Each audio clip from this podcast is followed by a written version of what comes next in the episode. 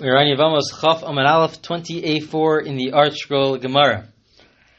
The Gemara now is going to discuss the case of Isser Kedusha in our Mishnah, uh, the various cases where there is a biblical prohibition for the brother-in-law to marry the sister-in-law, even in a case of Yibam, even if there's, even if you, if you ignore the brother-in-law sister-in-law relationship, which is usually a prohibition, outside the context of Yibam, but there's a different issue. There's a different uh, prohibition that exists besides for the brother-in-law and sister-in-law relationship.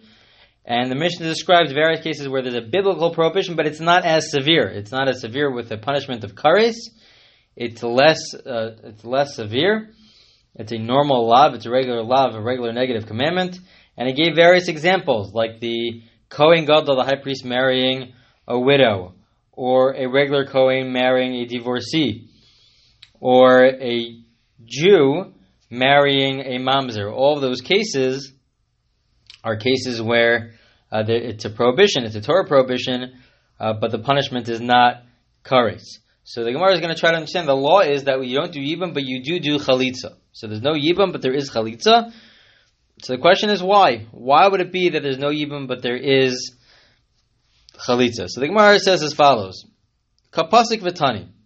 The Mishnah said, the Gemara right now is, is discussing the case of the Kohen Gadol. Uh, the brother-in-law is the Kohen Gadol, and the sister-in-law is automatically a widow. Her husband passed away. And the Gemara says, Kapasik v'tani loshna min anisuim v'loshna min erisin. The Mishnah does not qualify and explain whether or not the brother-in-law and sister-in-law were only engaged, halachically engaged, or they actually got married. What's the difference? Why, why is the Gemara discussing this? Because it does make a difference. A Kohen Gadol is not allowed to marry somebody who already had marital relations, sexual relations. Uh, the Kohen Gadol is not allowed to marry somebody who previously had marital relations. And so if they were just only halachically engaged, so then the only issue is the fact that she's a widow which is a negative commandment. But if she also got married, so then there's an additional issue. The additional concern is not just that she's a widow right now, but also the Kohen Gadol is not allowed to marry her because they already had marital relations. She had marital relations with her husband, with the brother. Uh, so that would be an additional concern. So the Gemara says, I understand Bishlam and and I understand why the law is that you cannot do Yibum in a case where the husband passed away after they got completely married. Why Because then there are two issues. There's the negative commandment of marrying a widow. The Kohen Gadol, the high priest, is not allowed to marry a widow. But the high priest also, the Kohen Gadol, cannot marry somebody who already had marital relations. And that's a violation of a positive commandment, that she's, he's supposed to marry somebody who never had marital relations before. Uh, so then, we're not going to say in that case that Yibum, which is a positive commandment, should override both a negative commandment and a positive commandment, because he would have to override a negative and positive commandment for him, for the brother-in-law to do Yibum, to marry the sister-in-law. So that I understand that there's no mitzvah of Yibum in that case. That makes sense, because we wouldn't say that the positive commandment overrides the negative commandment and the positive commandment. Now this really, this discussion really goes back to what we discussed at the very beginning of the tractate the Masechta, when we discussed, we had a lot, we had a, a few weeks where we were discussing the concept of Esed say that a positive commandment overrides a negative commandment. And so over there, we said that a positive commandment does override a, a regular negative commandment. It might not override a negative commandment which is very severe, uh, that gets the punishment of kares, but it does override a regular negative commandment. So, but what we're saying over here is that what we're trying to figure out is why isn't there Yibam? We should be saying that Yibam is a positive commandment.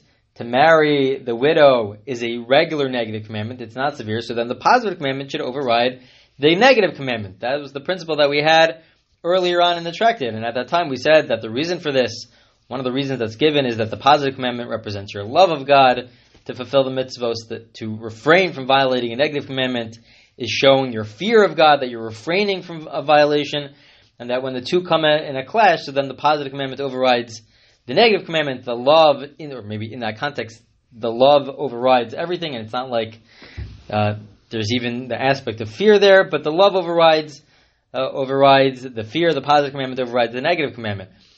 So that's true. The the Gemara says that's true with regards to a positive commandment and a negative commandment. But what happens in, in our case, where uh, they were already married, they already had the husband and wife, the brother and the sister-in-law already had marital relations. So then it's a then it's a violation of both a positive commandment of the fact that the Kohen Gadol, the high priest, is supposed to marry somebody who was never married before, and it's a violation of the negative commandment to marry a widow. So in that case, I understand why there's no yibum because the positive commandment to yibum will not override both a positive commandment, the violation of a positive commandment, and the violation of a negative commandment. So that makes sense. That case makes sense.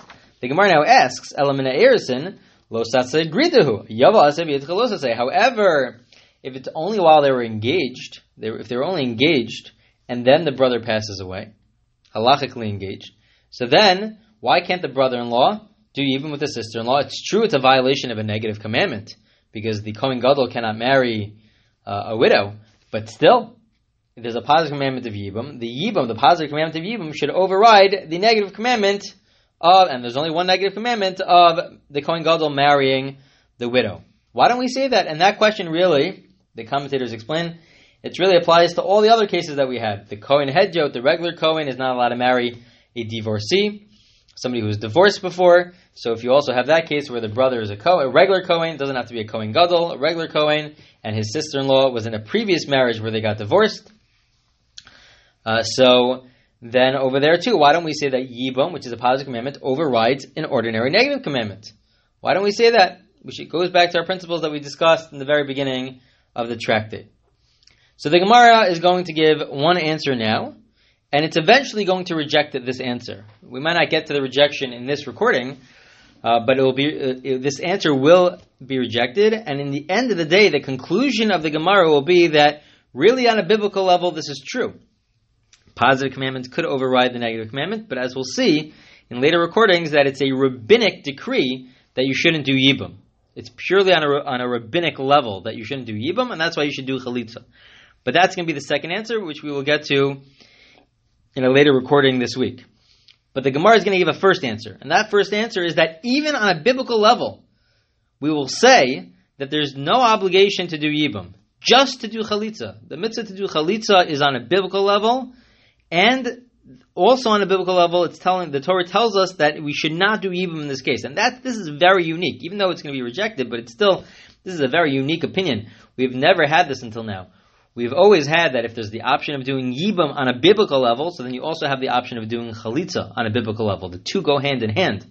We had cases where on a rabbinic level, they said not to do Yibam out of some sort of concern. But on a biblical level, until now, we've only seen Yibam and Chalitza that they're the two go hand in hand. If you could do Yibam, you could do Chalitza. If you could do Chalitza, you could do Yibam. Right now is going to be the first time that we see, even though it, it will be rejected, but this is the first time that we'll see that even on a biblical level, there will be some sort of connection between the brother-in-law and the sister-in-law to only do chalitza, but not to do yibum. And that's in this case of where it is a biblical prohibition, but it's a normal, it's a regular negative commandment. It's not a, a very severe negative commandment. And so let's see the Gemara. Amar Gidal Marav. Rav is going to explain. So why is it? Why don't we say the positive commandment overrides the negative commandment? And so therefore, in these various contexts where it's a regular negative commandment, we should say still do yibum because of a pasuk. The pasuk it's a it's Exeris Akasov, it comes from the Torah where it says, Amar Kra, the also Yivimto Hashara. The Pasuk says, the verse has, seems to have an extra word. It mentions Yivimto twice. It says that, referring to the Yivama, to the sister-in-law, it, it says it again, even though it already, it already said it earlier in the verse. It's, it seems superfluous. It seems extra. Shein Yivimto, Ma So why does it add it? Why is it extra? To teach us the following.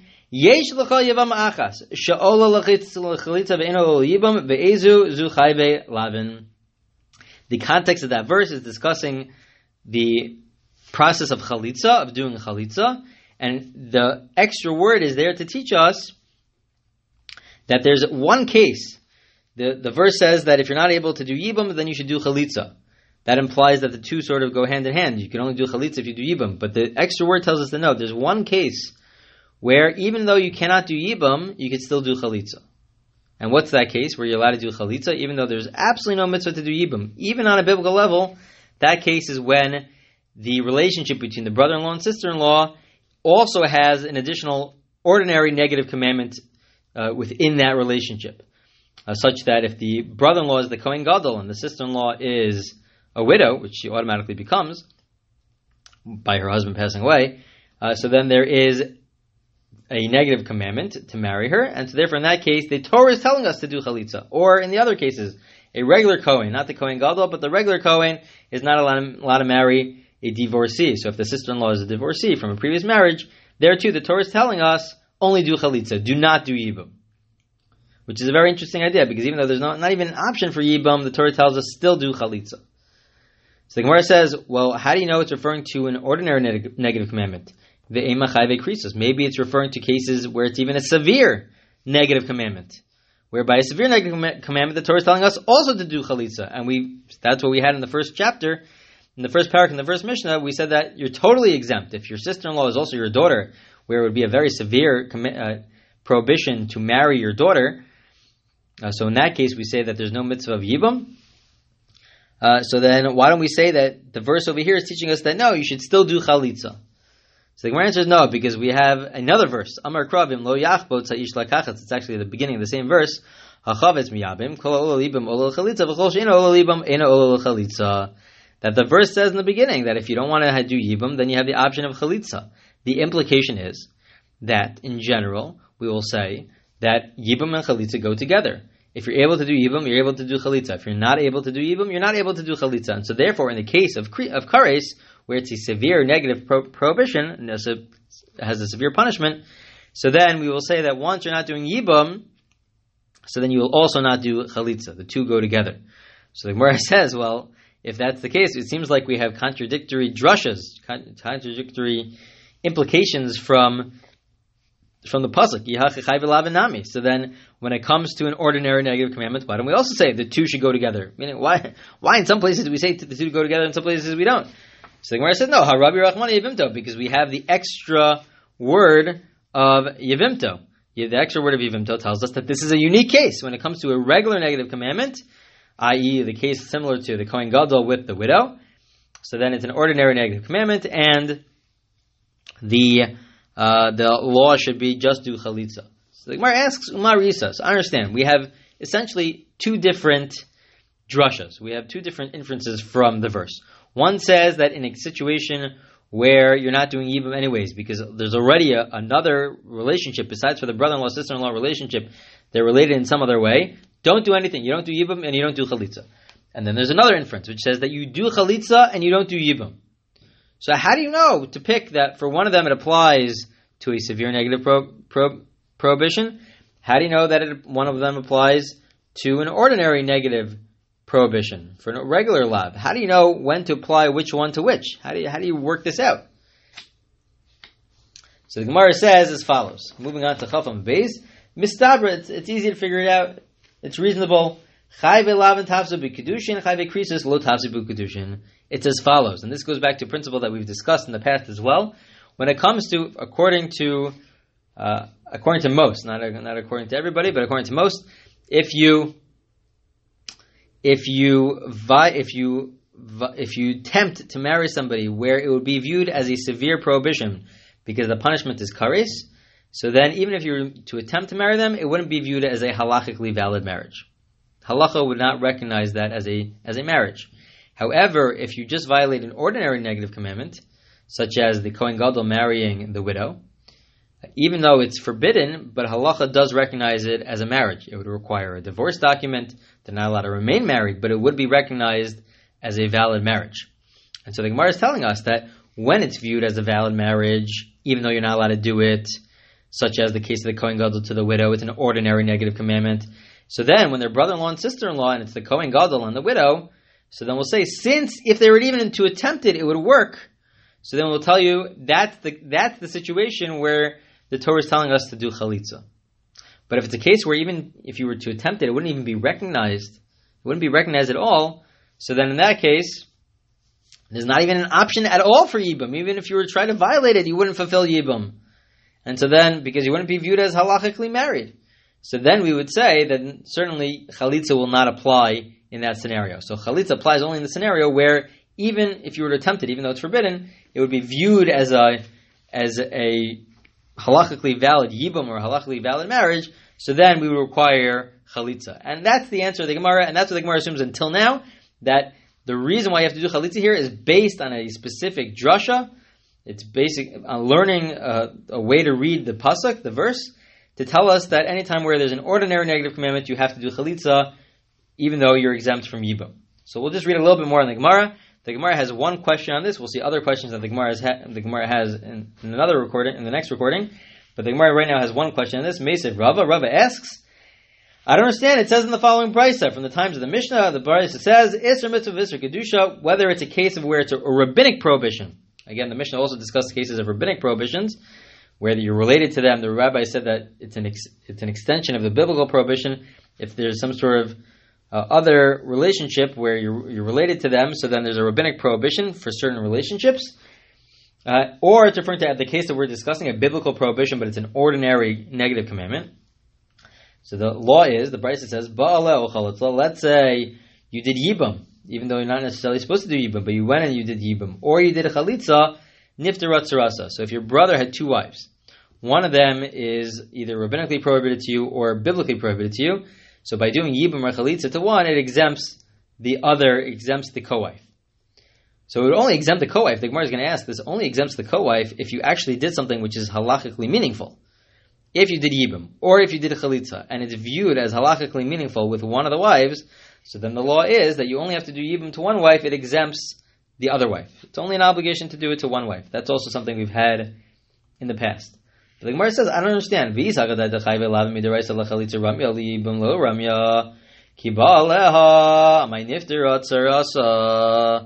don't understand.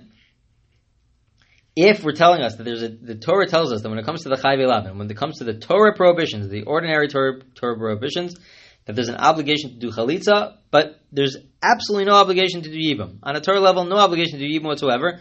So what does the brother-in-law accomplish? Let's say he did yibam with the co-wife that he's forbidden to on a biblical level, on a biblical level, so that doesn't accomplish anything because there's no mitzvah to do it. So why would that exempt the co-wife? It only exempts the co-wife if it's meaningful.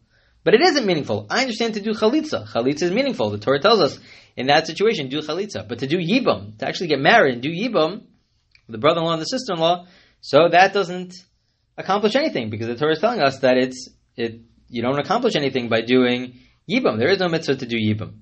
So why would that exempt the co-wife? It only exempts the co-wife if you actually did something which was halachically meaningful. So the Rava himself, he was the one that asked the question, and he himself, he realized the answer. He says this is how you have to read the brisa. Let's study katani. Bala isra mitzvah, chalatzla isra kedusha. Essentially, the brisa is saying it's true. If in a case where there's a Torah prohibition to one of the co-wives, to do yibum with her would be halachically meaningless, and then you would still have to do yibam or chalitza with the co-wife. You have not accomplished anything. But the case of the brisa, which says that if you did yibam, then it would exempt the co-wife. That's only referring to the case where there's only a rabbinic prohibition. You're only there's only a rabbinic prohibition to your sis, to your sister-in-law.